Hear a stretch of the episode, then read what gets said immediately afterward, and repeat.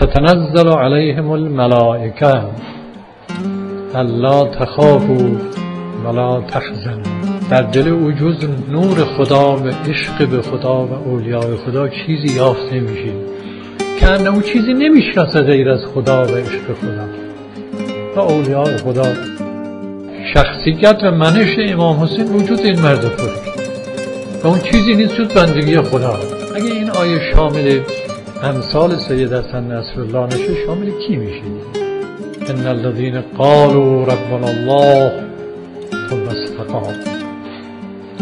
تنزل عليهم الملائکه ملائکه الهی بر اینا نازل میشن بشارتشو میدن. فلا تخافوا ولا تحزنوا.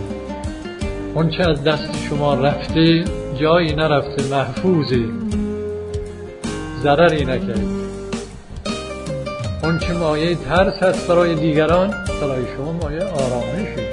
نه از چیزی بترسید و بهراسید و نه از چیزی اندوهگین و محزون باشید. قالوا ربنا الله ثم استقاموا تتنزل عليهم الملائكة